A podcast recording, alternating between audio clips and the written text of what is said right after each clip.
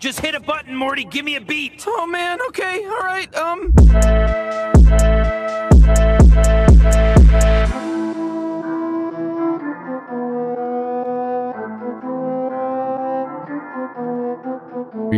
Bounce. Congratulations on a much improved 3-2-1 countdown from Nabil the Real Deal. We're back.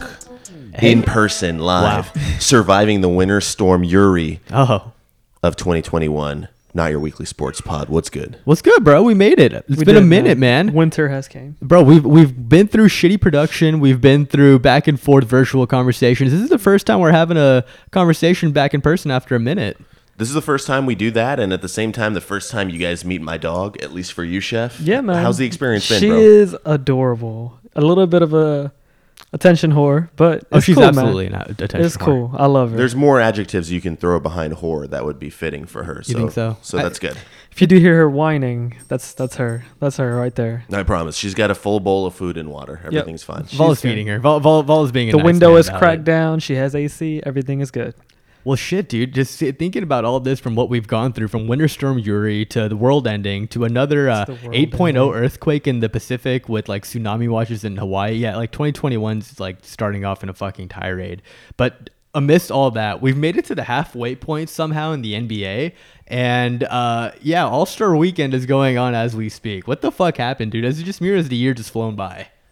This is crazy. I mean, for an already shortened NBA season, for it to go by this quick and for so many surprises to come about that you weren't expecting, whether it's trades or teams, dynamics played out. It's going to be interesting to go through this award list because we had some preseason award picks. We did. Boom. I'm going to pull some receipts out. No worries. But yeah, I mean, for the number of players that are going to be in situations that we discuss, I don't think any of us saw a lot of this coming. This has been, I think, aside from maybe last year, this season we've seen the most unpredictable elements of any season. Going back to before LeBron was in Miami, like every year from 2011, there was a 100% bona fide favorite team where there aren't, you know, existential circumstances that could prevent them from reaching their full potential in May and June. This year and last year, we haven't been able to put our finger on anything. No. Fucking Miami came out of the East last year, and now they're looking like a team that's on the outside looking in. Yeah, I couldn't disagree with you more, man. I think I look at the NBA this year, and I look at the top 4 or 5 teams in each conference, and I think either one of them, if they can get hot, actually have a chance to win the championship. I think it's crazy. I look at like a team like Boston, who you know, we'll get into them as well, but I see like in the playoffs, it could take just the right spark and they could go on a run and be a contingent playoff team and be the Miami of last year as well. Same thing with the West, right? I mean, Utah, if Utah can keep up the way they're going as well, who the fuck knows who comes out of the West as well. So this year, this year has been a shit show in terms of what we predicted earlier in the year. But I think it's great for the casual NBA fan because it just shows so much unpredictability that we I don't think we had for, like you said, Paul, for a very long time. And I'm excited to get into these season awards now because of it too, bro. Let's do it, man. Let's do it. Just start it off with the MVP award. The MVP of this year, bro. For me, man... Joel Embiid, dude. Come on now. Joel Embiid. Do y'all remember your preseason picks? I do not. I don't even remember. I remember who you picked. You picked Anthony Davis. I did pick Anthony Davis. Yes, you are right. Chef, I think, was a LeBron stan, and I didn't go with LeBron. Who did I go with? Did you go with Giannis? No. Maybe. Yeah, I think I did go with Giannis. Yeah, for 3 in a row. So we're all looking kind of shady. It's all good, bro. Yeah. Who would have thought, dude? Embiid's looking like a monster, dude. I mean, you see this comparison all the time and thrown. I thought I think Richard Jefferson threw this one out as well. A lot of comparisons this year being thrown out for Joel Embiid and Hakeem Olajuwon. And I think the national media is having a fun time with this. I think in Houston we won't ever take any Hakeem slander whatsoever. But I mean, I don't think I've ever seen a player come close to being as Hakeem Olajuwon as I have Joel Embiid this year. This guy's a perfect player, dude. He's a beast defensively. He's probably the most unstoppable big man in anywhere within the 3-point line this year. And 41% from 3-point line. Yeah, man. And he's the phenomenal 3-point shooter. And I think, you know, this year we learned that this team in Philly is built around Joel Embiid and not Ben Simmons, and for good reason. Joel Embiid is the present and the future of this franchise. How quickly we forget.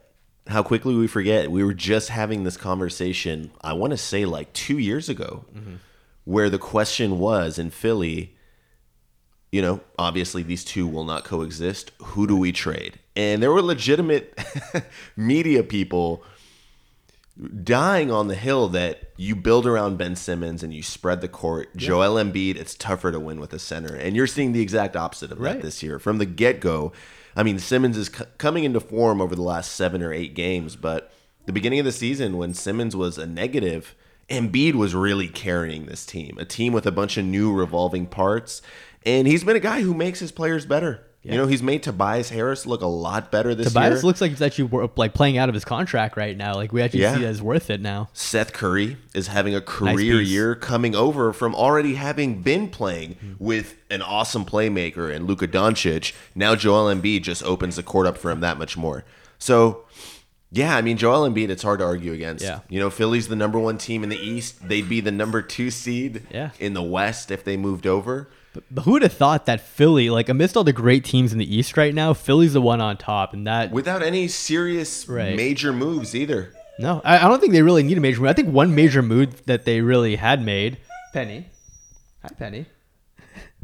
We're talking to her dog. The dog needs her dog. His dog just needs a little bit of love and attention. That's all it is. And I mean, what can we say about love and attention, Chef? Don't I think we all? You're right. Dude, she has that face that you can't just like not say anything to her. This is just love, Penny. Man. Like, and she's just shaking her butt at us, telling her that she loves us. I mean, Paula, I see why you love your dog so much. She's such a cutie pie. Everything in life's better with the dog. I think it really is. Really, dude. It really is, dude. But yeah, dude, I was gonna say about with Joel Embiid. I think the biggest thing for Philly this year was kind of like an addition by subtraction. I think getting rid of Al Horford played wonders for this team. Oh my God, Petty. But you're absolutely right, man. I had Joel Embiid as my MVP as well, man. The numbers that he's throwing up is just ridiculous, man. 30 points, man, averaging 50% from the field goal, 41% from the three-point line, and 11 rebounds, man. That's just insane. Penny. All right, man. Well, yeah, like I was saying, dude, he's throwing up some crazy numbers. And really, I was not expecting this starting off this year. I don't even remember if I did pick LeBron James as my MVP candidate. I think he's still having a great year this year as well. But, man, Joel Embiid really, I think, shocked everybody coming out playing this way for Philly, man. So, yeah, man, I have Joel Embiid taking this MVP candidate. Okay. I'm gonna throw a hot take into this. Talk to me, bro. I don't think Joel Embiid is the undisputed MVP candidate. Who do you have? I think there's a close second. You gonna tell me Bradley Beal? Bradley Beal's team is too boo-boo for him to get an MVP, but he should get an All-NBA, no doubt. No, I would say Nikola Jokic, and there's a lot of Nikola Jokic stands out there. A lot of people think he is the MVP.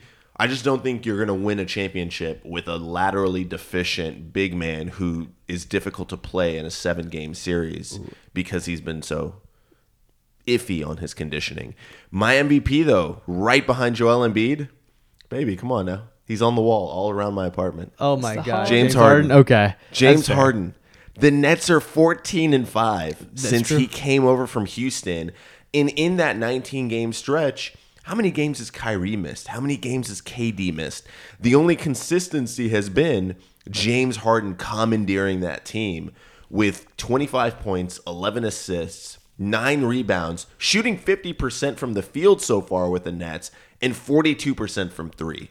The efficiency that he's doing it in. He's only, you know, giving you about 20% usage, which was down from his 30% in Houston. So he's playing off the ball more. He's basically doing everything they said he couldn't do and leading the Nets to within being a half game behind of the Sixers on a 7-game winning streak. See, I would completely agree with you. I think just the narrative for how his year has gone amongst the media of like giving, quote unquote, giving up on the Rockets and then going to Brooklyn. It hurt him, yeah. I think that narrative just isn't there, but I'm completely with you. I don't think James Harden has like dropped a step. And I think this whole transition to being the true point guard of the Brooklyn Nets, it's phenomenal. I think people forget that he led the league in assists playing with the Rockets as well. Like this isn't something new for him, right? Exactly. Like this, he's been leading and like commandeering an offense for this whole time and succeeding. I think the first year with D'Antoni, he averaged 29 and 11 as the full-time point guard of this team, with the second best player being Eric Gordon. I think that one of the years that he had like 36 points, or he was averaging something like that. He was still averaging 9 assists with that too. Like I mean, come on now, this is ridiculous.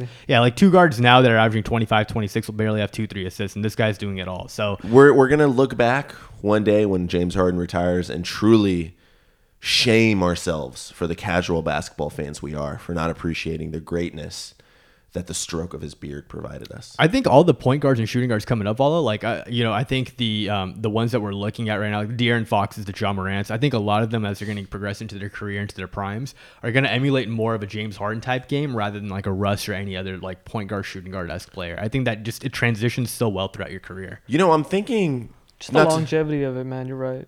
Yeah, and he definitely has old man games, so I think this will translate well into his 30s. But... just thinking back from when we started watching basketball with the T-Mac Yao days back in 2004 or 2005, I don't remember the jump shot being a thing. Not the jump shot, the step-back jump shot being a thing. No. I don't remember a player like significantly making use of it. And truly, you want to talk about guys revolutionizing the game. Obviously, Steph Curry's made it to where everyone has to be able to shoot a three-pointer or else you're a liability on one end of the court. James Harden, branding... making it his signature move, a shot that you see at almost every level of basketball now. Yeah. No, like Lifetime Fitness. I hit him with the step back. Boom. People crown me the Middle Eastern beard. Boom. Nice. We're by royalty, bro. In sometimes? Most of the time they do, yeah. Royalty. No, but you're absolutely right, bro. I mean, how much are we seeing it now in the league, too? Like, Luka's doing it now, right? Luka's do they go in sometimes? You dick. Yeah, they do. They do. At least I don't think you'd get that, man. But I you would. Come on now. It took him a bit. But yeah, no, dude, I'm with you. Like, I think that that step back has been used a lot now in the league today as well, and I think it's going to be continue to be used. And I think looking back at it, maybe 5-10 years from now, we're all going to look at James and be like, "Hey, once you finally win this ring in Brooklyn, you've cemented yourself as one of the GOATs, if not already one of the GOATs." Okay, we'll get there. Yeah, we'll get there. So damn, dude, we made some talking about MVP. Let's get a defensive player of the year. What do you guys think is going to be the sustaining defensive player of the year for next year? It's been, I think, the best perimeter defender in the NBA over the last couple of years. Okay. I'm always a proponent, by the way, of the perimeter guy getting it over the big guy. I think as a perimeter guy in today's NBA where everything is so focused around swinging the ball around, making rotations in your defensive sets, fighting through pick and rolls, I think the wing player makes a bigger impact on the defensive side of the ball, which is why when Marc Gasol barely won it over LeBron James back in 2013, which would have added beautifully to LeBron's resume for the GOAT. I was jarred. So this year, to keep it true to things, I think the defensive player of the year is one of the best defenders on a team that I think has two of the five best defenders in the NBA, and that's Ben Simmons playing next to Joel Embiid. I think they're anchoring. That defense is really what's propelled Philly to consistent top dog status in the East this year. So Ben Simmons is the one who makes it happen. And he's not just a defender who will shut down the other team's best player. By the way, whether that player is a 1, a 2, a 3, a 4, sometimes even a 5, Ben Simmons can make that cover. But what really separates him is his defense leads to easy buckets. Yeah. And I don't think that can be emphasized enough into the importance of this award, which is why I think LeBron was so destined for it that one year. His, intercepting the passing lanes, slamming layups off the glass on fast breaks. I think his defense directly took points away from the other team and added some easy ones for his. And that's what Ben Simmons is doing this year, man. He's looked unbelievable in the last month of the season. I don't regret the Rockets not making the Ben Simmons move yet. I'm not ready to walk myself off the ledge just yet, but he's looking like, the kind of guy who can be maybe the second best guy on a championship team. Oh, absolutely. I think Ben Simmons has taken a lot of good steps defensively. I mean, people forget last year he was still first team all defense. And I mean, he's always been a defensive guy, which people I don't think give him enough credit for. I think he's progressing nicely. I think the only problem that people have with Ben Simmons is I think he came in with so much hype into the league. And we expected him by like year 4 or 5, he'd be like a 25 and 10 guy. And I mean, people forget that, his stat line is still really good. I think we just give too much expectation of what he should be, but he's progressing out to be a very fine basketball player. And I think somebody, like you said, Valla, I think he can end up being the best player on a championship team if he just ends up getting a better jump shot, not even a 3-point shot, just even a mid-range shot. But To me, I agree with a lot of what you're saying, Vala, but I still think the defensive player of the year for me is Rudy Gobert. I think the Stifle Tower is just a fucking monster in the paint. I think, you know, going back to what your point was, I think a lot of the big men of this age have it a lot harder than what they did previously. It's because the big men of this age, especially the ones that we see now, like with Rudy Gobert, Clint Capella, a lot of these like more athletic big men, is that you're going to have to switch onto these smaller guys no matter what. I think the defenses now that are played always have a lot of pick and roll based stuff and a lot of just screens being set in which the big man automatically is going to have to end up getting on a smaller guard, point guard, shooting guard, or a three as well. For that very purpose. Exactly. Yeah. And I think you have to be able to do that and still hold your own within that and still be a deep, you know, that defensive like threat in the paint that pretty much just guards the paint at all times. And I think Gobert does that. Rudy Gobert leads the league, has led the league multiple times in blocks. He's still anchoring the best team in the NBA's defense, which is still weird to say the Utah Jazz are the best team in the NBA.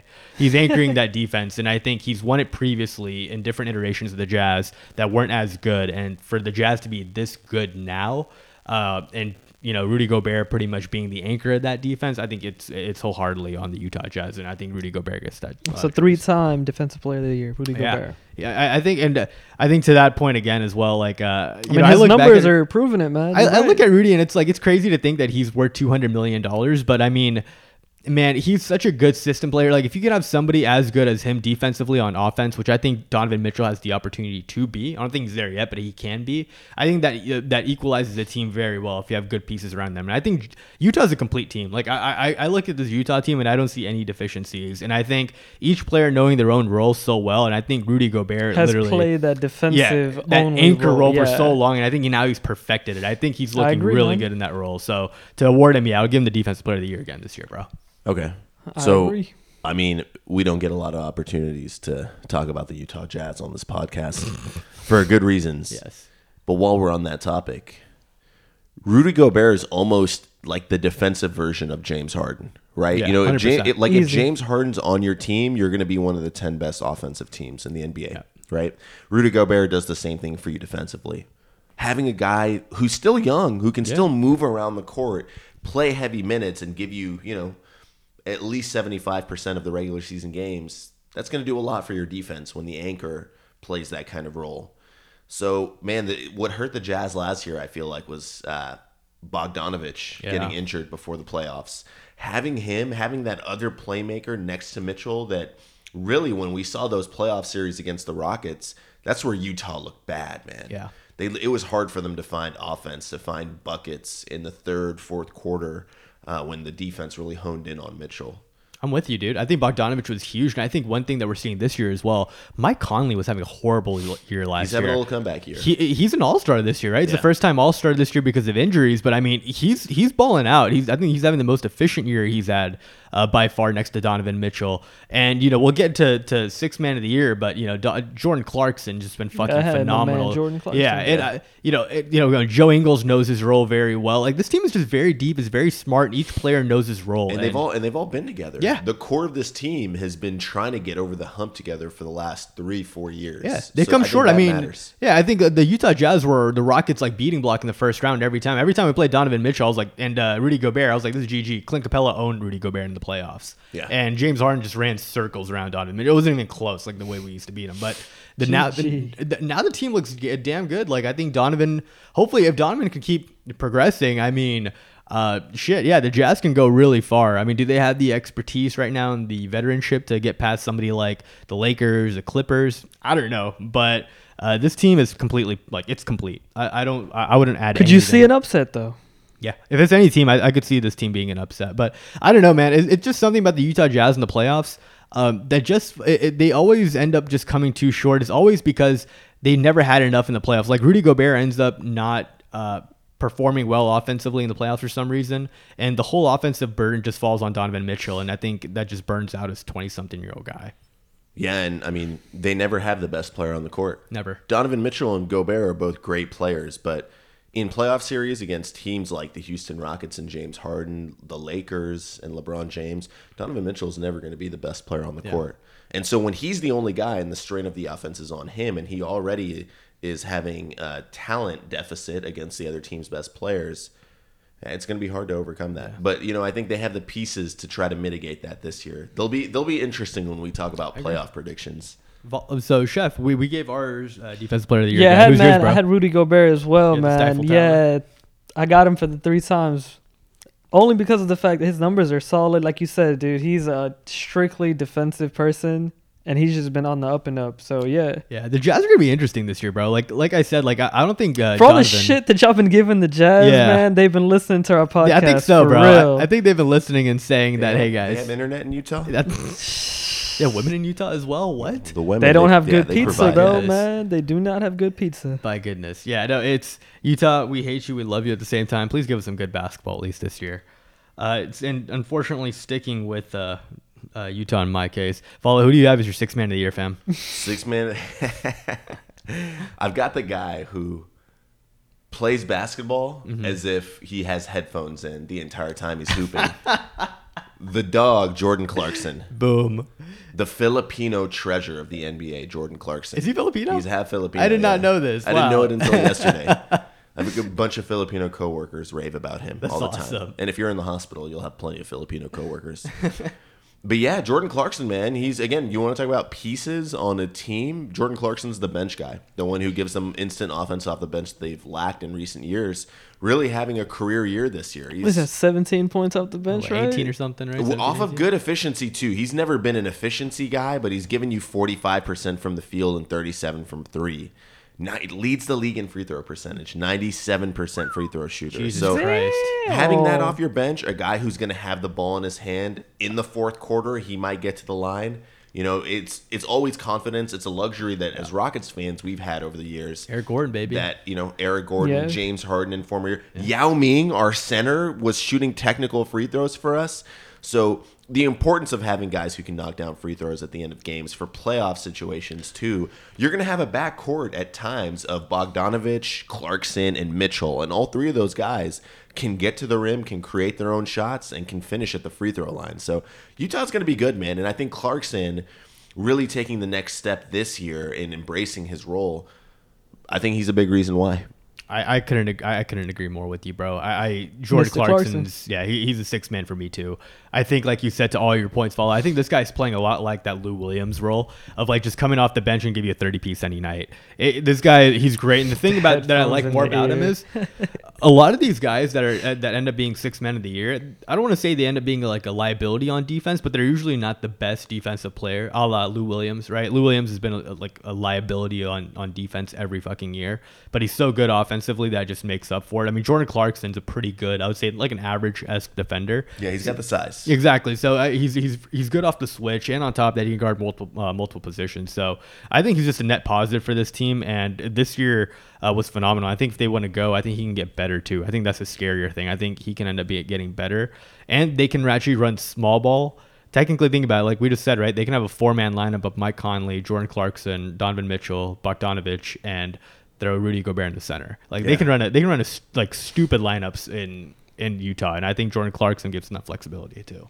Yeah, he's still young, man. Yeah, he's only what, like 26 years old. Yeah, I think that whole core is going to get better together, which is scary. Right? Nabil, how old are you, Nabil? I'm 27. 27? Yeah. Oh man, Vala? 28. 28. Okay, damn.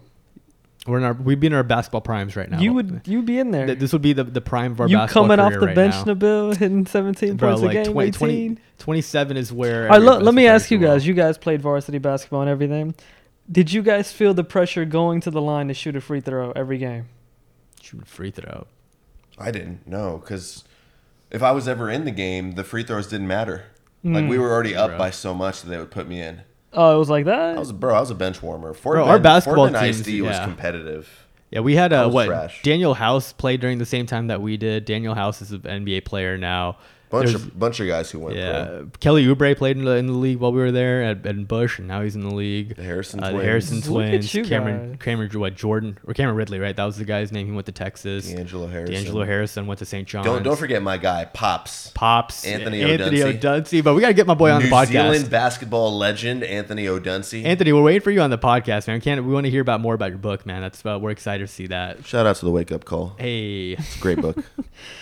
So, Nabil, man, this one was kind of exciting for me, man. The most improved player. Oh, we're going all next. Right. Yeah, for you was Jordan Clarkson as well. Yes, so this was a consensus easy. Jordan Clarkson. Yeah. Okay, fair enough. Yeah. So talk to me about the most improved, Joe Chef. What do you have? So man, I had this was my favorite. I had Kevin Durant. Coming off the Achilles, doing the numbers that he's doing right now, 29 points, 7 rebounds, 5 assists, and 50% from the field goal. Yeah, he's a fucking monster. It looks like he hasn't even gotten hurt, bro. Like, it was just a rest season for this guy coming in to throw these sort of numbers. Unbelievable, man. Bro, it's weird, right? Like, I think, Vol, me and you were talking about this as well. Like, KD looks like he's gotten better, right? Like, in certain aspects of it, like, he looks quick off the dribble. Like, he looks like he's I've never seen him faster off the dribble than I see now. He's pulling up from whenever, and defensively it's like he wants to be there. He's actually using his length for like an advantage this year and being like a solid stretch four. Yeah, dude, it's an anomaly. I think KD could, if he was like healthy this year, would be in the running for MVP as well. So yeah, it's crazy. KD's an anomaly. I think he's back to being a top 5 player in the league. I don't think he ever left now. The last stretch of KD healthy in Golden State before he tore the Achilles, I don't know if you guys remember this. He played against the Clippers in that first round series where the Clippers stole a couple games from Golden State, and Beverly was like talking shit to Durant and trying to rile him up. Bro, Kevin Durant went on like a 7-game stretch in the playoffs that year where he was averaging about like 40, 8 and 8. So he looked like he was ready to take the throne from LeBron as the best player in basketball during that 2019 playoff run. I mean, even if he's 80% of that, he's still one of the 5 best basketball players in the world. Easy. And that's what people forget about him when they talk about his comeback from an Achilles. He'll probably never be that Kevin Durant that we saw during that playoff run again, because he's 32 with a history of injuries coming off an Achilles. But just being a 6'11 guy with a stroke, he plays like a point guard with a ball handling ability and basketball IQ that really is second to none at his position, being a 7-foot wing guy. I mean, that's, what more do you want? Yeah. 29 a game on what I think is the best team out east in the Brooklyn Nets. Probably the guy in that locker room where if they're all sitting at dinner and they ask like, oh, who are we giving the ball to at the end of the game? Everyone would probably agree it's Kevin Durant. Just a casual look over to the right. Everybody looks at KD. He's sitting at the head of the table like the fucking Don Corleone that he is. Like they all look down at him. Like the head of House Slytherin. His like casual, right there, bro. Yo, what's up? Kyrie looks down. He's like, bro, if this was the moon, that would be the edge of the moon. Right? Yeah, so. Nah, bro, I'm completely with you, man. I think I had a different choice in most improved just because I think the term most improved, like, it looks like he hasn't fucking like dropped a beat at all. Like, this guy just looks amazing. And I think, to your point, Brooklyn is by far the most talented team in the NBA, and especially now since the news dropped today of like Blake Griffin joining the fucking Nets. Like, Jesus Christ, are we looking at that starting 5? Like 4 All-Stars and DeAndre Jordan. Like, holy fuck, that's your starting 5 right now. And who knows if they make another move in the during the trade deadline, which is still a couple of weeks away, and they end up getting like an expiring contract like Andre Drummond or something. Like, holy fuck. Then you have 5 guys that were all-stars just on that team. Or even someone as small as a PJ Tucker to have off the bench. I think you've been trying to get rid of this guy. No, dude, I think PJ would end up... that'd be a solid... He's just been doing cardio on the Rockets, bro. Yeah. He needs that money to go to use elsewhere. He's like, let me just make a point right there. That'd be a nice small ball lineup right there with Blake Griffin at the 5 and PJ at the 4, and then 3 of the best players in the NBA on that team as well. Like, PJ has to look pretty. That's all he has to do. Yeah, just look pretty. You know, with his thick ass, get that thick cake out on the court, and then showcase your 100,000 shoe collection. That's it. That's all you have to do. I think it's the match made in heaven. Come on, PJ, let's get you to Brooklyn. But yeah, Chef, for me, I'm gonna stick in the same city. But I'm going to go with right across the borough, and we're going to be going to Madison Square Garden, where there's a guy by the name of Julius Randle, who's deserving the most amount of respect. And I think we look at him and say, all right, bro, you're fucking legit. All right. I mean, who would think that the New York Knicks are in the middle of the fucking playoff contention right now, or are looking like a serious threat in the East? I think the New York Knicks, their future just looks so fucking bright now. RJ Barrett and Julius Randle, that looks like a combination for the fucking future right now as well. And they have so much other young talent on there. Honestly, I think that if there's a player, I think if somebody like Devin Booker gets tired of a small market and just pushes himself to New York Knicks, they're one piece away, I think, from being a serious contender out East. And Julius Randle has shown that I think he can be the second best player on a championship team easily. So, yeah, I think to me, he's most improved player. He can shoot the three. He's pretty much... I look at it, but I think he's kind of like what Zion is today. Obviously, I think Zion's going to get a lot better and probably be an MVP candidate, but today, he's just as good. I think he's just as good as Zion today. So, yeah, man, I think for me, it's Julius Randle, fam. He's got the face-up 10 to 15 game range. He's got the ability to finish at the rim. He's a lefty, so he can be crafty with the ball. Bro, Julius Randle's just always had the misfortune of being put in a bad situation from the get-go, right? With the Lakers, yes. First game of the season with the Lakers, his rookie year, he breaks his leg, out for the rest of the season. Comes back, Kobe's farewell tour. Yep. Not a good situation. He bounces around from team to team, and he's finally found a team where they're showcasing him as that guy. Yeah. And I think he's always had it in him. He's always had some good seasons, you know, double-digit scoring throughout his career, a starter on some teams, six-man on the other, but the Knicks built well around him, and they're half a game away from home court advantage. That's fucking crazy. In the Eastern Conference Finals. It's official to where Tillman Fertitta is officially the worst owner in basketball. James Dolan has just jumped a rung onto being the second worst owner. We thought James Dolan was crazy, and now we're looking at this team and we're saying, "Holy fuck, this looks like one of Bezos to buy." Yeah, like this looks like one of the best young cores in the NBA right now, like or one of the better young cores in the NBA right now to build around. So, holy fuck, man, we were wrong about James Dolan all along. He was just the evil genius that we never thought. All these people just looking at our podcast right now, man, just hearing all this shit that y'all been saying about him. It is what it is, man. Y'all doing some good things for these guys, bro. Man. All I'm saying, we're just putting like a fire underneath their asses to just pretty much get them going from here. That's all. You're just the extra push they needed off that cliff, Nabil. That's all it is. That's it. Vala, talk to me, fam. Who is your most improved player for the year as well? We got some choices over here. We got two New Yorkers. Who you got? I like Julius Randle.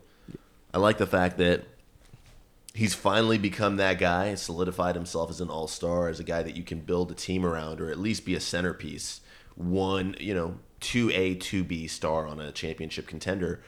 But the guy I'm picking has literally gone from a bench dude to being what I think would be one of the top three guys on a championship team doubling all his stats in the process. This is a guy I've wanted Houston to get all year long. Oh, I know who you're going with. And I considered Christian Wood to be a good consolidation effort award winner. After we lost out on this guy in free agency, I'm going with my guy, the guy who's always given the Rockets fit, bat from his Thunder days, and then on his Nugget days, I'm going with Jeremy Grant, man. Ooh, Jeremy Grant. Jeremy Grant has doubled almost every statistical category known to man. He's gone from being a 12-point-a-game guy off the bench in Denver to averaging 24 a game in Detroit as a starter there. And these aren't boo-boo losing stat numbers. He's shooting the ball pretty well, 44% from the field, 36% from three, 90% free throw shooter. So he went from being a bench guy in Denver, giving you 12 points and 3 rebounds a game off the bench, to giving you 24 points, 5 rebounds, 3 assists a game as a starter in Detroit. And, he's another one of those guys who he's got the wingspan, he's got the athleticism, unbelievable hops. Fast, quick, great pick and roll switch guy in Denver. He's a guy you can put in a 3 or 4 situation in any lineup at the end of the game and know that you have one of your best defenders on the court at an important position. Yeah, I think when I look at him, Vala, I think that was one of the main reasons why I think Detroit was so comfortable buying out Blake Griffin, was just being able to see the development of this guy right now and seeing that, hey, this could probably be... Like you said, bro, I see kind of now why LeBron wanted him so badly. Like this guy, he looks like he could be the perennial, I don't want to say face of a franchise, but definitely somebody that can get you really deep into the playoffs. And I think if Detroit wants to go full implode mode, they could probably build around this guy and actually build something nice. Yeah. Yeah, he's still young. He's only 26 years old. Yeah. So that's my guy at least. There's a few other runner-up guys, but Chef, you had KD. I'm going Jeremy Grant, and then Nabil, you had Julius Randle? Julius Randle, fam. Who's another guy we're missing? Zach LaVine. Zach LaVine, he's taking the next step. I thought that's what you were going to say. Zach LaVine looks nice. Like, he looks like I remember at first it was like, you know, who's the best shooting guard in the league? And it was just James Harden. Nobody had a conversation. But now I think you can put that conversation with Devin Booker, Bradley Beal, Zach LaVine. I think that conversation is there now of people, of guys getting to that level. So yeah, Zach LaVine has definitely been a nice player as well this year, bro. He's shooting. He has the green light every fucking night. So yeah, I think there's a lot of guys this year that took a big ass step, man. He was always a borderline all-star. He gave you 26, 5, and 4 last year. But just that next step that he's taken this year. Yeah, he's always like crazy, 28. Crazy that this is his first all-star selection, too. Yeah. Just 25 years old. Yeah. He's going to get better, too, which is scary. Like, I think he has one, like, he's so athletic that it just makes him naturally good. But I think, like, he's going to get more skill throughout the next couple of years. He's only 25. That's what I'm saying. I don't think he's hit his prime yet. And he's never had, like, a catastrophic injury, knock on wood. So how bad is Minnesota feeling right now? Losing Zach LaVine, Jesus. Ending up with Andrew Wiggins, Karl Anthony Towns. You lose Andrew Wiggins. You're probably going to end up losing Karl Anthony Towns. Yeah, Cat's leaving. There's no way. 2 years left on his contract. I think he's bound. I don't think they'll do anything with him this year, but I think he's an off-season departure for sure. In Minnesota, you can't, and you had Jimmy Buckets. Help but hurt. And you had Jimmy Buckets, who was in the finals last year. He was in the finals last year, going toe for toe with LeBron. Coincidence, you know, his only year in Minnesota is one of their only playoff appearances in the last two decades. Yeah, talk about a poorly run franchise. Holy fuck, yeah. And the sad thing is, Karl Anthony Towns is one of the best centers in this league. You know, talent-wise, I would say he's easily one of the best centers in this league. And the fact that he's wasting his career out there, like he could be a piece on a championship team. So I hope he ends up leaving too. I think they just need to start fresh with Anthony Edwards and just go forward from there. Come to Houston. I love it. We'll make it worth your time. Oh my gosh. All right, man. So from most improved, bro. Let's go to Rookie of the Year. I think this one's always a fun one. Are we all in consensus on this one, bro? You have to be. I'm sorry. LaMelo Ball? LaMelo Ball. Okay, thank you, bro. Thank you. Yeah, what is there to say, man? LaMelo, I think, LaMelo's easily looking like a million times better than Alonzo every day as a rookie year. The best ball out there. His ball is impressive. Yeah, he's LaVar's favorite. The biggest one. He's the biggest ball brother. Yeah. Jello's looking at you like fucking from the D League, just like giving you the evil eye, bro. Yeah, if he can last longer than a 10-day contract, we'll give him a little evil eye back. But we'll save our Middle Eastern evil eyes for those worthy. I love it. LaMelo Ball, bro. I mean, this guy looks like he can be the face of the Hornets within a couple of years. I think you can build around LaMelo Ball. Means. Yeah, LaMelo Ball is a ball you can build around. I mean, 16 points, 6 rebounds, 6 assists. The dude wasn't even a starter on day one. How even, like, to make the football analogy, Deshaun Watson was getting his ass benched in his rookie year for Tom fucking Savage. People wanted to make the argument that Tom Savage should be fucking starting over Deshaun Watson.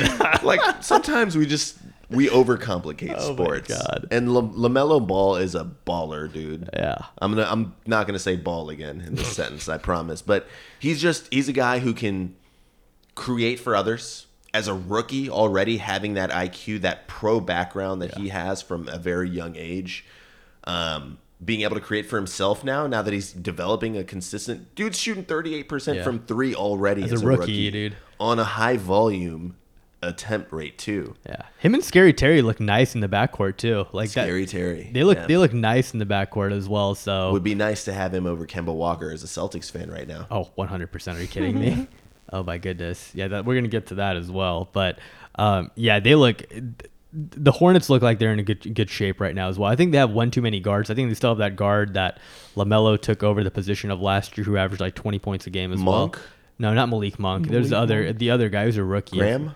Yeah, there you go. Yeah, Devontae Graham. Yeah, I think they're going to trade one of those guys. If I was them, I'd trade – because your backcourt now has Devontae Graham, LaMelo Ball, and Terry Rozier. You essentially don't need all three of them. You got to trade one of them. And you're still getting some point forward run from Gordon Hayward as well. So, yeah, I think it's a little saturated back there. I think you try getting a good big man or somebody that could probably play a 4 or 5. If I was the Hornets, I'd try going all in on John Collins. I think that would probably like perfect your team right there. If you can have a big 3 or a big 4 right there with LaMelo Ball, John Collins, and Terry Rozier. And it's not going to take that much to get John Collins. No. You know, he's on an expiring deal. He's going to be a free agent.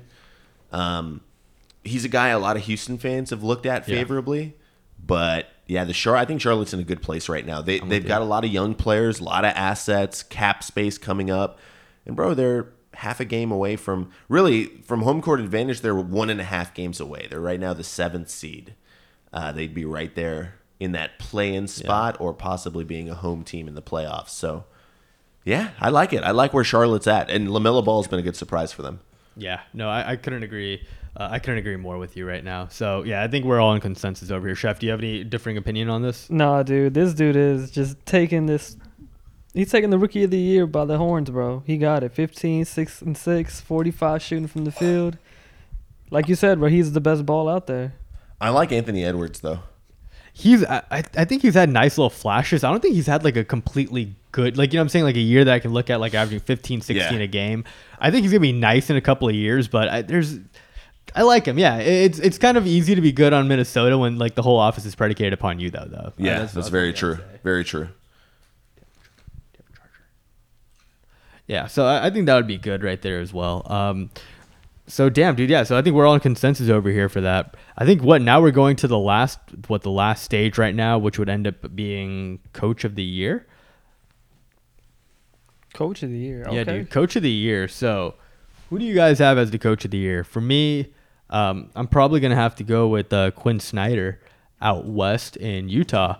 I mean, who would have thought Utah would end up having a good year this year like we thought? And I think Quinn Snyder is proving himself to be one of the better coaches in this league.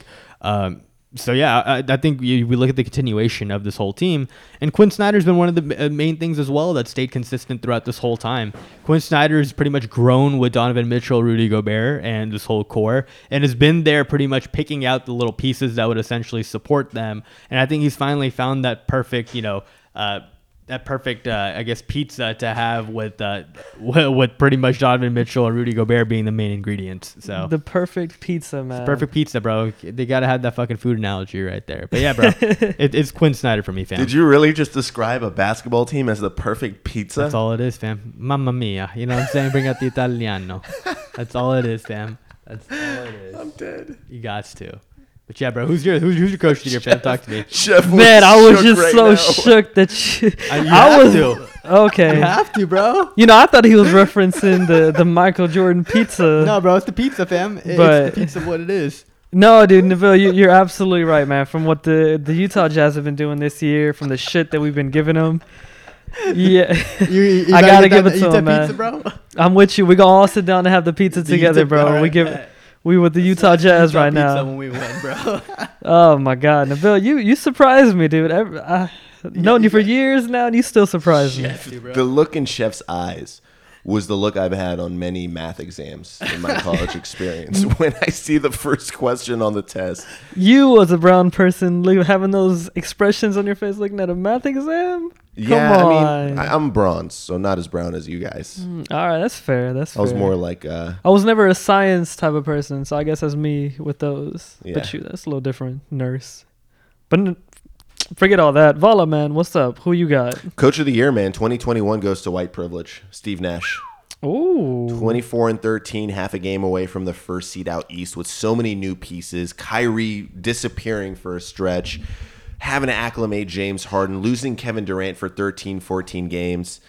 That's my guy. That's my selection, man. It's got to be, for me, it's got to be the Brooklyn Nets and the cross-bearer for white privilege itself, boom. Stephen White Man Victoria's Secret Nash. Wow. Steve Nash, bro, I think he's had such a good year this year. Where'd you get the Victoria's Secret from? That's his nickname. Yeah, so Victoria's he played... Steve Nash? Wait, hold on. Steve Nash is Victoria's Secret is his nickname. Wow. From where? You didn't know this? No. He played ball in a city called Victoria and got very little looks from collegiate ranks.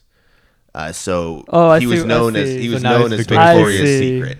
Okay. So Fun fact.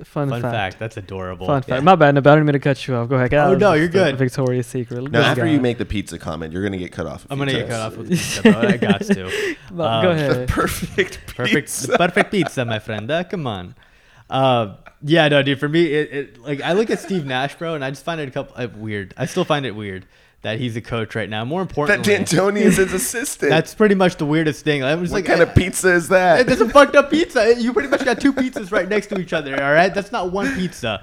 It's essentially two pizzas. You're putting that pizza in the microwave, bro. You're not even cooking that. Brooklyn style. Yeah, it's Brooklyn style with like ass done, bro. It's not the best cut right there for that. No, man. I look at Steve Nash. I just don't know why I can't have him as coach of the year. Just because it's like, homie, now you got 4 All-Stars with you. Like, if you aren't good, it's just not fair. That's the only reason why I just look at him. Like, I mean, Steve Kerr got it, didn't he not? He did, and that's why Steve Kerr wants to coach of the year as well. But I just look at it and it's like, man, it's just not fair. Like, you have the most envious job in the league to say that you have 4 All-Stars now, 3 of which those 4 were are serious MVP candidates every year, 2 of which are MVP candidates any fucking year. So I don't know what else that you could win as a head coach in the NBA, bro. Steve Nash, what a career. And I think that this Brooklyn team is going to get better together too. I mean, can you imagine? They haven't even played together. Like the 3 of KD, Harden, and Kyrie have played like what, 3 games together? That's it.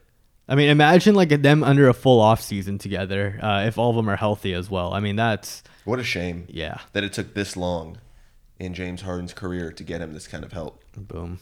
This is like all time help though. Like we look at it, like this is fucking all time help over here. It's just weird seeing like seeing the difference between Harden getting double teamed and kicking it out to Eric Gordon versus kicking it out to fucking Joe Harris, knockdown 3-point shooting. The best, he's by far the best, I would say, most consistent 3-point shooter in this league. Of like catch and shoot guys, he's probably the best catch and shoot 3-point shooter in this league, bar none. Him and JJ Redick, depending on the night, that's all it is. So yeah, dude, I couldn't agree with you more as well. I think either Quinn Snyder or Steve Nash are both completely correct positions at this point. So speaking of, man, we went through all the individual accolades. Let's get through the team accolades now.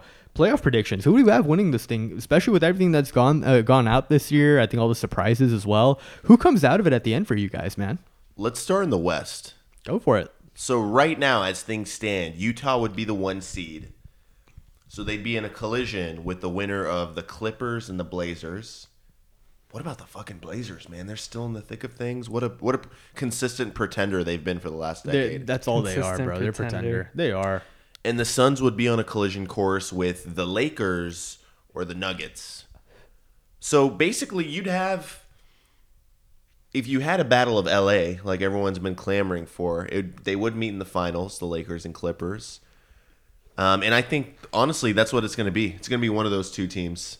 I think the Jazz, again, when it comes down in the playoffs, if they face LeBron or they face a stacked Clippers team. I think even if they play Denver, bro, like I'm with you. I just don't. Donovan Mitchell is just not there yet for me. Yeah. And if he's the only guy who's a top 10, top 15 guy in the NBA on your basketball team. There's no way. Yeah, it's going to be tough in my opinion. Phoenix is interesting though, because Phoenix is a team with an identity. I feel like any team that has Chris Paul on it knows their identity. They're going to be tough and gritty on defense, and the ball's going to go to Chris Paul or Devin Booker in the fourth quarter. And those are 2 guys who can create very efficiently in isolation situations late in those fourth quarters. Yeah. No, I think I'm with you completely on there, bro. I think the whole Donovan Mitchell thing. I just don't think Donovan's there yet. I don't think he's good enough to propel you to that far. I think it's crazy. I think if you replace Donovan Mitchell with Damian Lillard on that team, I feel completely comfortable. That would be the best supporting cast Lillard's had. I think they won the championship that year. I just don't think that, but I think that's caliber player. Yeah, I mean, yeah, dude, Dame's. I think we all consent in a consensus can agree there's slander in the league around Dame, and I think we can say that Dame by far is one of the most talented players in this league, and I would argue on some nights he'd be the best point guard in this league. But 100%.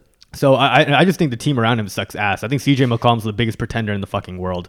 I think LaMarcus Aldridge was great, but they had nothing else around him. Put him around with a team like Utah, and Utah wins a championship. Simple as that.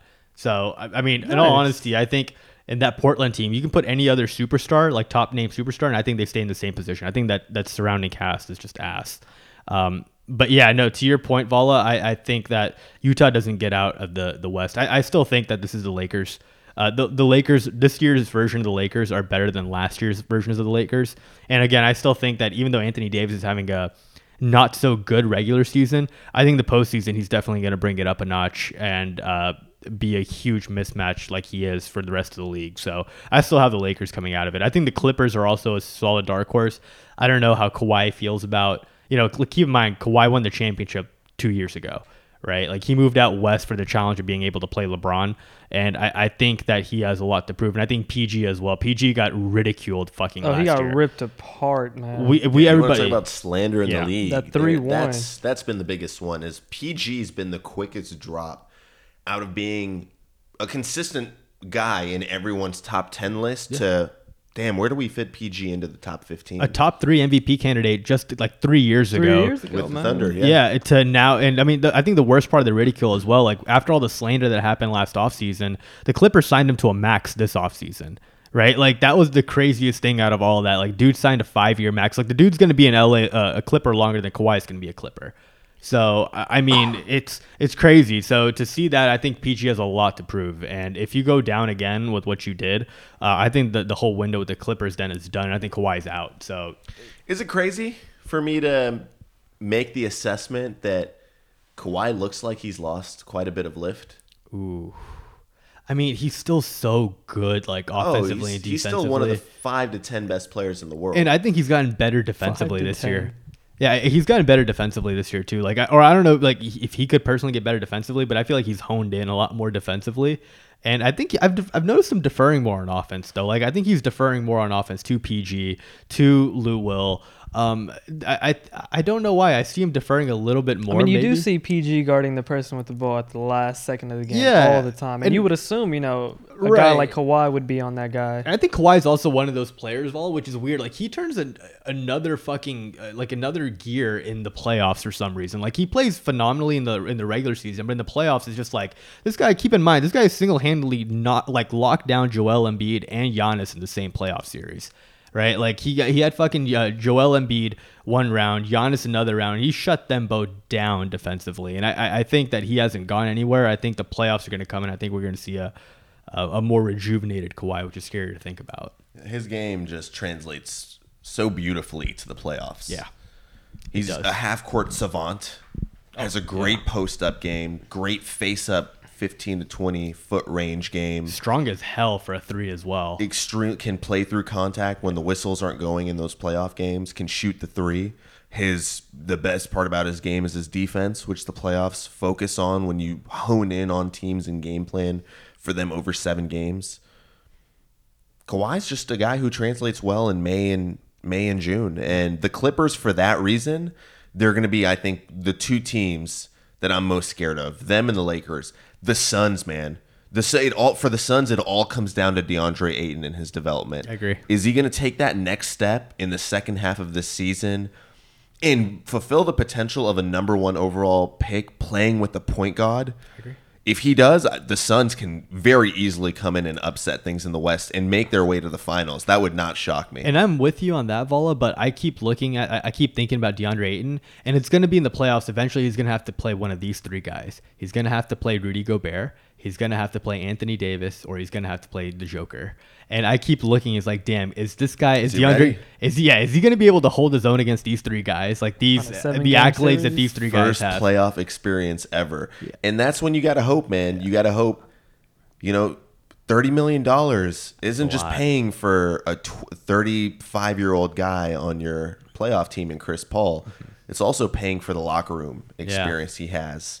And the dog mentality you hope he instills in your other guys, specifically the younger guys, providing that veteran leadership.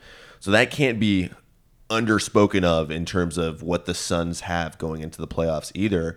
Having that playoff experience mixed in with some young talent too. You know, Mikal Bridges he's nice. Has been unreal for them as that spark, that athletic wing guy that they've had. So I like the Suns, man. If Ayton takes that next step, again, I'm not going to pick the Suns, but it would not surprise me if they came out of the West. This wouldn't be a dark horse team by any means. Wow, and they were fighting for that. This is when they had that Goldilocks of like a playoff, like the playoff run, right? Bubble, the bubble run. Like that was like we were looking like this team could be something, but damn, who expected them to be like a top 3 seed in the fucking West? Like that's the Chris Paul effect, bro. I saw it coming. They didn't have Ayton for that stretch. He was suspended because of steroids. You add Chris Paul to a team and get Ayton back and another year of development for a young stud in Devin Booker. You let Devin Booker play off ball, bro. Like, that's been fucking amazing. This guy's had to play point guard and, point guard, shooting guard and everything. And then replacing Ricky Rubio with Chris Paul. holy shit, I didn't think it'd be this big of a fucking, you know, difference. But then, by God, dude. Yeah, this has been fucking phenomenal to see. So yeah, dude, I'm right there with you, Vala. I think the Suns can make a nice push. I just think the Lakers and Clippers are just too stacked, and I think there's another year of development. Like to your point, right? I think Deandre Ayton needs another year of development. I think Booker's there. I think Booker can drop like 70 any fucking night he wants to. You think this is their window, though? I think Chris Paul, can he sustain this? This is their window, because I think Chris Paul's game, even if he regresses, like he's still going to be... There's no year that I can't think of Chris Paul not averaging 10 assists. By the way, Chris Paul, I'm going to go ahead and say it to put it out there right now. Chris Paul is the greatest 35-year-old, 6-foot-tall NBA player in the history of the NBA.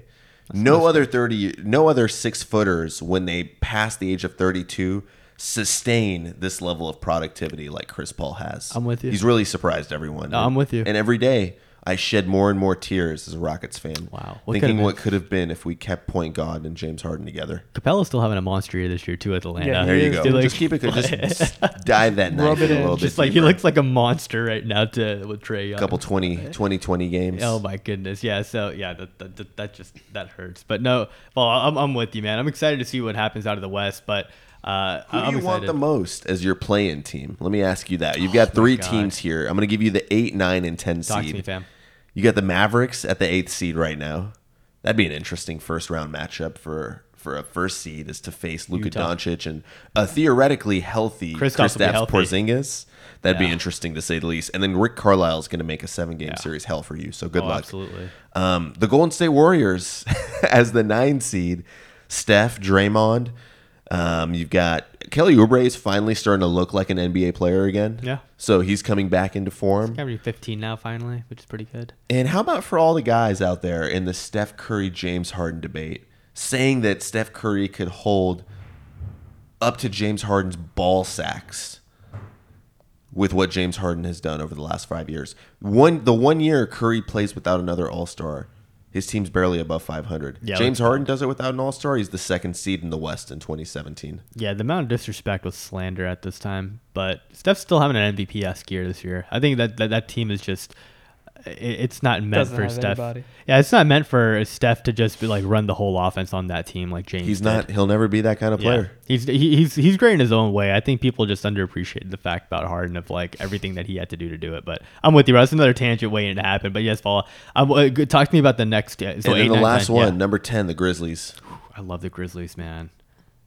Damn, John Morant, the most overrated point guard in the NBA. He's overrated today, right now for sure. And the young squad of Grizzlies players. Jaren Jackson, man, he's nice though. I'm a huge Jaren Jackson fan as well. And Brooks, they've got just a good rotation of young guys. They're going to be a good team in the West for years to come. They are.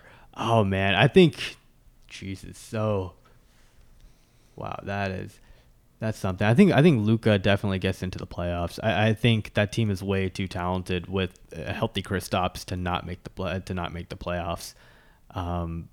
But goddamn, that's tough, bro. That's tough. I mean, the Warriors. I think if Steph was to save, like, I think this would look really as glorified of a career as Steph has had, and first ballot Hall of Famer. You know, all the bells and whistles. You get all the thrones. I think it still looked bad to say that Steph wasn't able to carry his team to the playoffs. Yeah. Just when you know when you still had Draymond, but when you lost KD, you lost Clay. This is Steph's time to say, like, yo, man, if it's just me by myself now, I can do this. I can try, you know, getting a little bit deep into the playoffs, but it's like, damn, you're struggling to get the 8th seed. So I think for the tiniest little bit to his ego, if I'm him, it kind of hurts and stings me to know that I couldn't get like a semi-healthy squad to the playoffs as Steph Curry. So that's, to me, Paul, I would say that's the team I want most in the playoffs, just for that.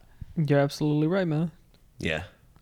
Yeah, I mean, I think Porzingis and Kristaps, or Porzingis and Luka. Yeah, let's take them both. Too many ethnic names mixed into one team. I'm not that cultured. But man, they took 2 games off the Lakers before Kristaps went down with injury in the playoffs. You know, Luka had his iconic step back, buzzer beating game winner moment. I think the Mavericks, just for the purpose of an upset, they would be my team. For the purpose of narrative, it'd be nice to see Curry kind of take his team in the playoffs. And then an exciting first-round series would be a clash of styles. You know, you'd have the Utah Jazz, that slow down, grinded out defensive team, going up against the young, fast-paced Memphis Grizzlies. Fucking fly everywhere. So it would all be fun, but I think we're going to see the Mavericks. You know, I don't think Luka's going to let his team fall out of the playoffs. And Steph's just not the dude to carry a team for 72 games and put that kind of load on himself. He's a little more delicate. Quick question to y'all right now. We're speaking on the Mavericks. If you were Mark Cuban right now and you had the opportunity to trade Kristaps, would you do it? Depends for who. Yeah. Well, if you were desperate, if you know that you've seen this thing with Kristaps and Luka can work and it can be successful, but can Kristaps stay healthy? And I think that's the biggest question. But if you can get something in return for him, do you take it? I think you take any other like tier 2 superstar available to pair. Oh, I don't know if a team would offer a tier 2 superstar for Kristaps. You don't think so? I don't think so, man. I mean, if I'm Dallas, would you throw in a first-round pick for him too? Man, people. Scouts, execs, players, they know like young big men with a history of knee injuries. People pay attention to that stuff. And Kristaps, just from the eye test, he hasn't looked like himself this year. Yeah. He's not moving as well. A big part of his game is relying on athleticism and being a unicorn 7-footer. He's not moving as well. His defense has suffered because of it. So he's become a better shooter, though, which is scarier. Yeah. Like, that's the main thing that scares me. I think he's trying to be completely like Dirk. But, like, you know, still a better defender than Dirk ever will be. Yeah. It'll translate more to long-term longevity for him. Yeah. So that would be smart on his end. But I don't know, man. Like, I was thinking, would a team like the Nuggets even offer Michael Porter Jr. and, like, Will Barton for Kristaps? I think they would. I think that Kristaps in Denver would, again, propel. Imagine a fucking front court of Jokic and Porzingis. Holy fuck. It's not fair. Yeah, like, what do you do? Like, that's like the NBA version of Rocky IV. Yeah, fuck that. That's that's what, like, the Rockets wanted with Ralph Sampson and Hakeem Olajuwon in the Twin Towers the whole time, too. You essentially got that and Jamal Murray. Like, not you just have a great fucking top 10 point. Yeah, you have, like, top 5 point guard just with there, too. Like, that no team stays healthy, by the way. The Rockets with Olajuwon and Sampson and all the guards that ended up getting kicked out of the NBA because of cocaine abuse. Yeah. That team probably wins a couple rings. Oh, easy. They dominated when they were still in the East. They dominated the Celtics, the 84 Celtics team. Yeah. And then lost to the 84 Lakers, which were one of the greatest playoff teams ever in, I think, 7 games. So. It's not enough. Yeah, just more sad. Sad times for Houston fans. It happens, bro. It happens. But yeah, bro. We want to talk about the East real quick? Let's do it, bro. Talk to me about the East. What more is there to say about the East than the Brooklyn Nets are winning the Eastern Conference? Is there anything else to say? Do you guys disagree with that statement? No. I was honestly going to say there was going to be a very tough series between them and the Sixers, but after the acquisition of Blake Griffin, I just don't think it's fair anymore. I think if Blake can even give you like 13, 14 a game in the role that he needs to play for the Nets, I think that's more than enough. I think you were literally looking for a fourth guy that can like give you a little bit of offense, and to have a former, you know, guy who 2 years ago was giving you 25 a game. Like, yeah, I think this is the perfect role for Blake Griffin, and this team is just... That's just insane that they got him, dude. This team is so deep, it's ridiculous. It's not even fair. So, yeah, I think Brooklyn comes out easily now. That was an easy one. James Harden. Commandeering an offense in the most efficient role he's been used in. Kevin Durant, is it unfair to say that he looks like a top 5 player in the league? Easy. Yeah, that's not a question right now. That's crazy to me. Just, a year off an Achilles. You have 2 of the top 5 players in the league according to that assessment. You've got James Harden, who's probably the 2nd best basketball player in the world right now. Kevin Durant, who's a top 5 guy if he can just stay healthy. And then Kyrie's probably still a top 10 to 15 guy in the NBA as well. Easily. So just those 3 with the pieces like Joe Harris with white privilege coaching them through, that should help officiating and getting whistles. We know that's always affected things before with Tim Donaghy rigging series for the Italian Mafia. Uh-huh. A post threat? Like just a somewhat of a defensive anchor? Yeah, a little defensive. And then you have Mike D'Antoni to buffer the Italian Mafia. That's all you need. So you're good. To buffer it. Yeah, I mean the Bucks. They're a different team in the playoffs, but no. Giannis, like you gotta prove me wrong, buddy. Yeah, he's one too many. You slander our king, James Harden, and then you come up short in the playoffs. You're not gonna get any respect in this city. Yeah, no, I think this is a 2-man race, bro, between Philly and the Nets, and I think the ball's in Philly's court. If Philly wants to do something during the trade deadline, maybe they get somebody like a JJ Redick, another sniper off a 3-point shot. That might be able to help them. But yeah, no, I think Brooklyn just runs away with it in the East right now. Damn, we're not even bringing up last year's Eastern Conference champs. Yeah, no, the Miami Heat is the 6th seed, sitting right at 500. Miami needs another starter. I think this is what me and you were talking about. If they get either, they need either Victor Oladipo or John Wall. Like one of these Houston guards, that's exactly what they need to do. Do you think one of those two guys is a star? Yeah, I think a star. Like I don't say like a superstar. I think tier three star. I think one of those guys can be the third best player on a championship team. I think John Wall more so. John Wall's looked more consistent this year. Wall's looking nice. Wall's looking like a top. I would say a top 10, top 15 point guard in the league right now. He's looking really, really good. And I think having somebody that can give you 26 and like 5.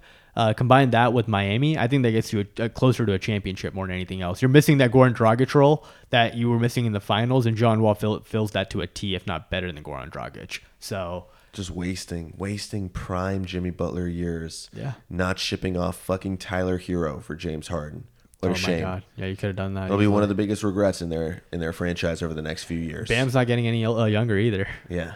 Damn. So yeah, that's. Damn, I'm with you on that, bro. Yeah, I think they need to be a big move maker during this trade deadline. They definitely need a little bit of more help. How long they got left, Nabil? They still have time with Jimmy and Bam, but I just think the time is like, if you want it now, it's looking like you've definitely regressed from last year. And if you want to be able to get one more star, you can right now with Tyler Hero and Duncan Robinson and Nunn, like all these young guys that you have. Are you just willing to pull the fucking trigger, right? It's kind of similar to Boston, right? What Boston did, like they pulled the trigger and got Kemba Walker. Are they going to be willing to do that with Tyler Hero, Duncan Robinson, right? Like pull the trigger now, get a disgruntled star.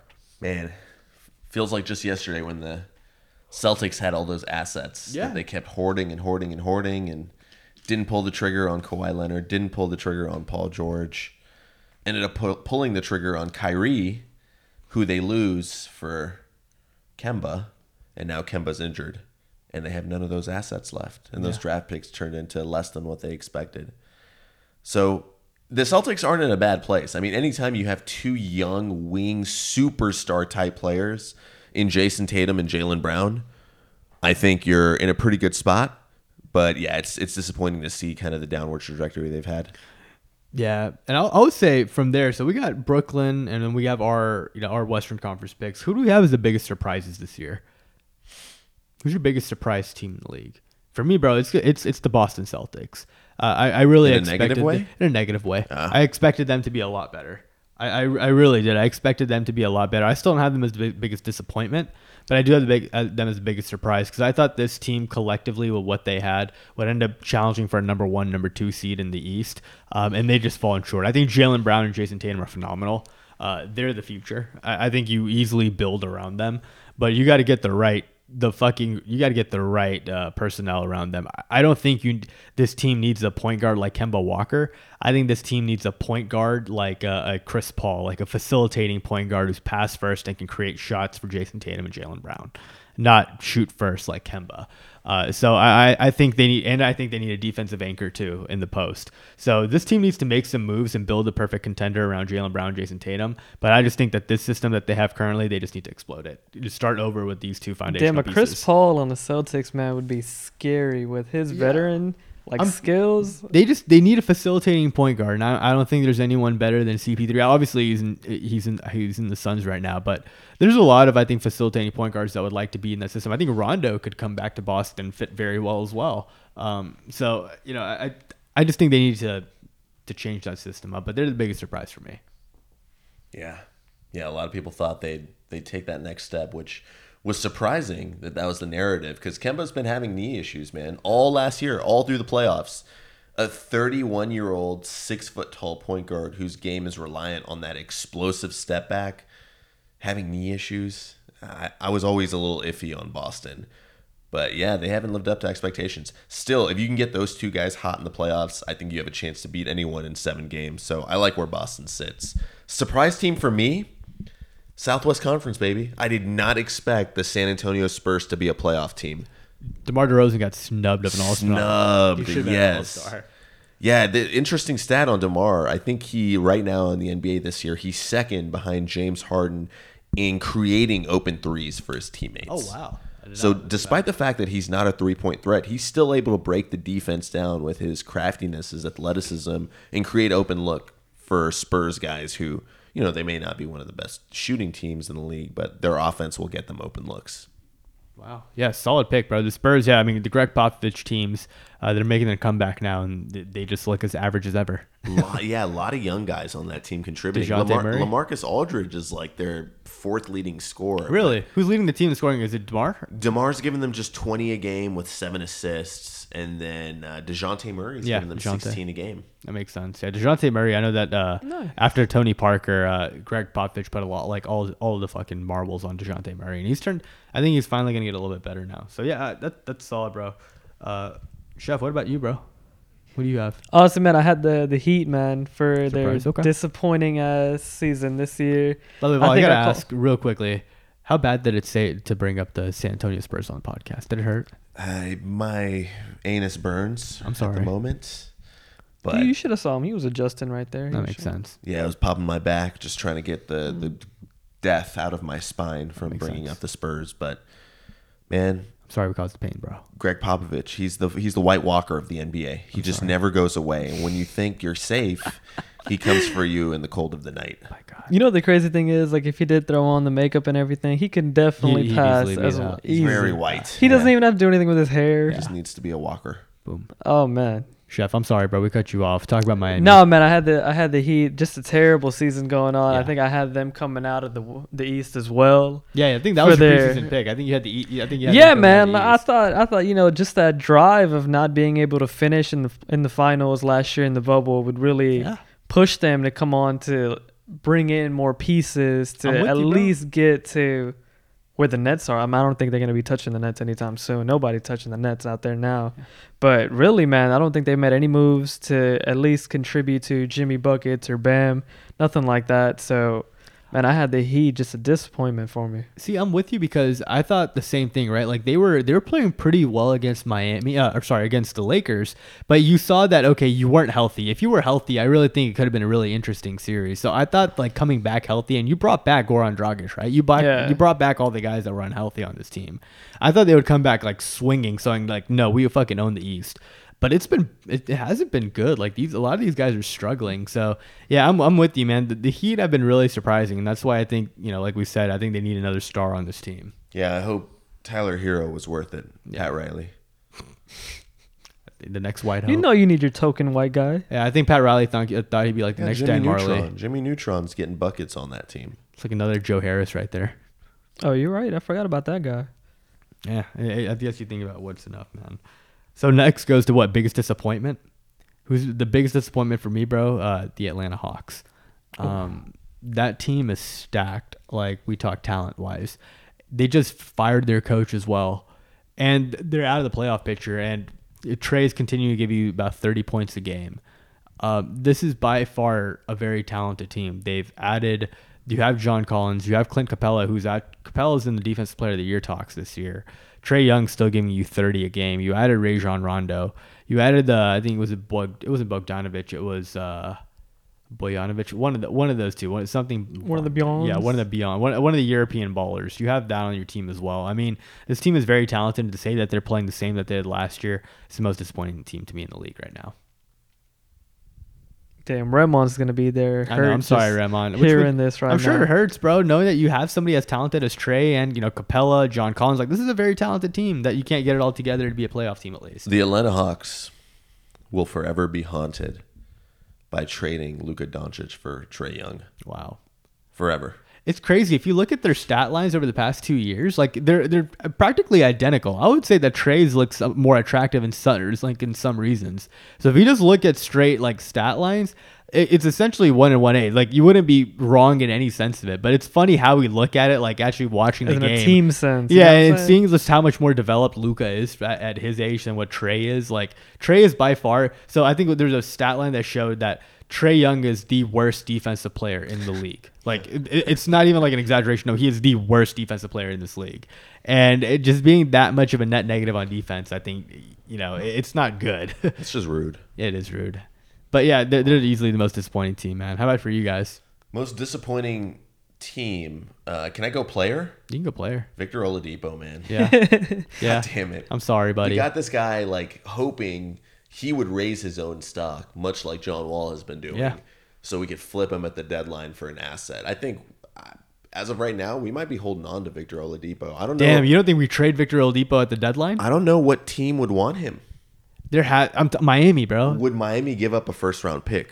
I think so. If Miami wants to go all in this year, they need a Victor Oladipo or John Wall. This team does nothing in the playoffs without one of these guys.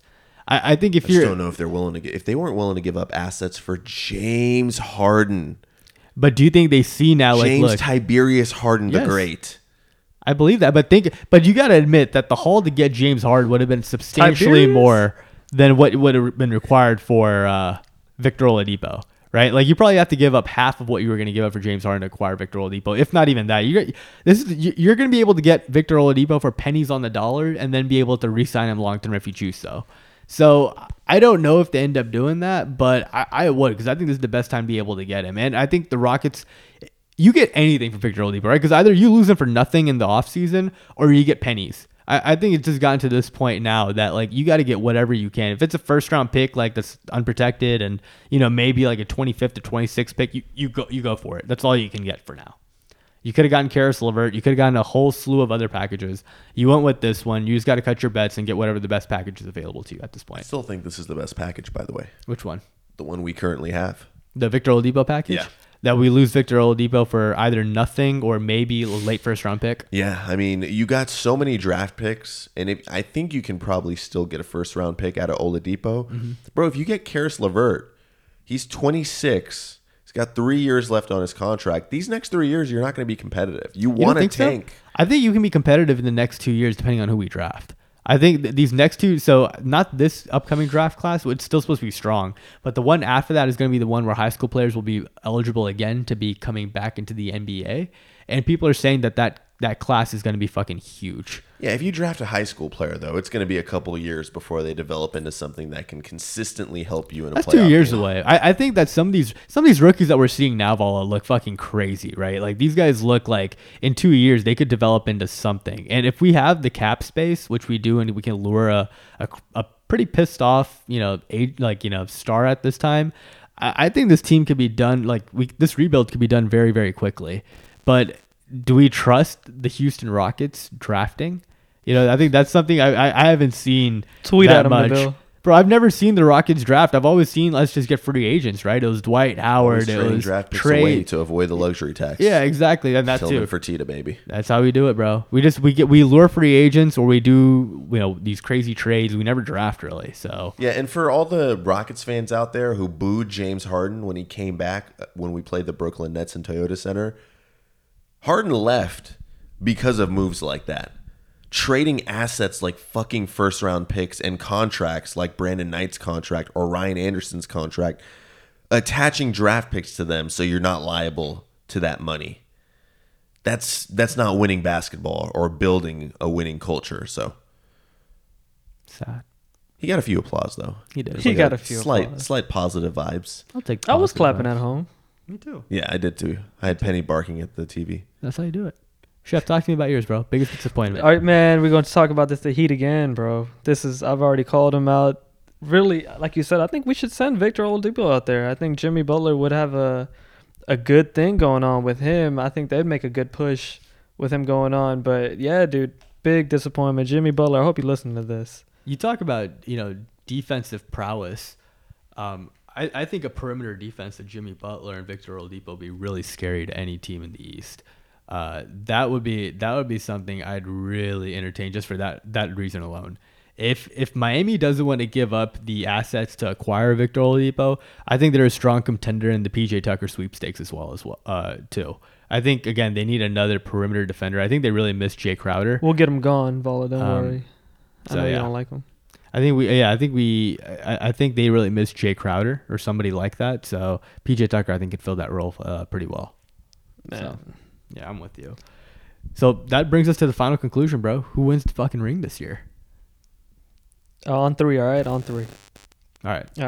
One, two, three. Nets. Yeah. All right. There you go. Yeah. Dude, James Harden, Kevin Durant, that by itself wins you a championship. Yeah. You sprinkle in a little Kyrie Irving. It's like the sprinkles on top. And then you make a little pizza pie with Joe Harris. Hey. Throw in Blake fucking Griffin off the bench and Jeff Green giving you the glue guy. Boom. That's it, bro. It's a wrap. Yeah, what do you need? Just Steve Nash, what privilege he displays. I'm going to be so happy for Mike D'Antoni. He finally gets a ring. You know, it sucks that he's not the head coach, even though he's probably doing all the head coach duty, and Steve Nash is just like, Mike. He's the face, man. He's the face. Like, you guys realize, right? Like, I think everybody knows, like, Mike D'Antoni coached Steve Nash to be, like, two-time MVP, and now he's really, like, the assistant coach. No, he's, like, the fucking brains behind it. Steve Nash is just a pretty, like, face. No, but it's like when you teach your kids to either tie their shoes or something, you just sit back and let them do it. Exactly. It's just like that. It's all it is, bro. Like, this is Mike D'Antoni's, like, Mike D'Antoni's proud father-son moment going on. Exactly. Right, I'm happy for Mike, all right? I'm going to be happy that he ends up getting to a ring eventually, so... And for James, right? James has got to go through a lot, too. I think James is going to solidify himself to be a top 15 player all-time after this year. All-time, I agree. Yeah. Yeah, I have him, like, at, like, 12 if he wins a ring. Yeah, I would say he can go up to 12. I'm like 13, 14, but in the same range. What if he comes back to Houston and then wins a ring with Houston? That's top 10. Top 10 all-time? Easy. Yeah, that's top 10. I put him better than Kobe than at that time if he actually does that. I agree. If I hate to say it, but if he ends up coming back to Houston, winning a ring in Houston, your narrative is more complete to me than Kobe's was. Then. A big three of James Harden, Christian Wood, and Jayshon Tate. Jayshon Tate ends up getting that good. Jayshon Tate. You'd hope at that time that one of those draft picks that you end up getting, like, yields you something like a LaMelo Ball or something like a future All-Star. That would be perfect. Cade Cunningham, man, just tank this season. Pray to God this new draft format doesn't screw you out of a top 4 seed, or rather a bottom 4 seed, which is the only way you would keep your draft pick and not swap it with the Thunder. Ooh, yeah, bro. Do you think Kevin Porter Jr. is going to be a nice little addition, or do you think that it's all show right now? Kevin Porter is one of the most talented, if not, it's a safe assumption to say he's the most talented player under the age of 22 this team has had since they had Clint Capella off the bench. That's true. I agree. Yeah, that's crazy. We were able to get this guy for a second-round pick. Nothing. Yeah, like, we got it for a top 55 protected pick. Literally, it was just like, I think Cleveland just wanted to get rid of him. They took whatever the fuck we gave him, and they're like, all right, here you go. Jesus, he must have been causing something, scenes, dude. Bro, some frat scenes. But like 30, bro, in the D, his D League stats are fucking ridiculous. Wait, he's like 30. Yeah, he's like 30-7. Like, it's ridiculous. I'm like, and he's been so good that he gets to dip on his team before their playoffs begin. I think he feels sit on the bench in Houston. I think he feels, he's like, damn, bro, I was the star player on this team. Like, this team couldn't function without me. I'm just like riding the bench over here in like 5 minutes. Deuces.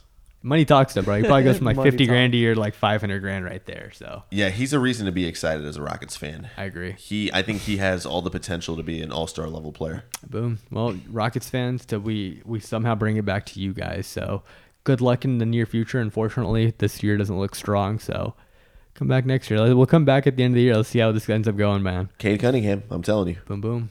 All right, my guys. This was fun. Any final thoughts, homies? No, it's going to be awesome to come back and talk on a podcast with James Harden having a ring. So I'm excited. Gosh. That would be. Bye.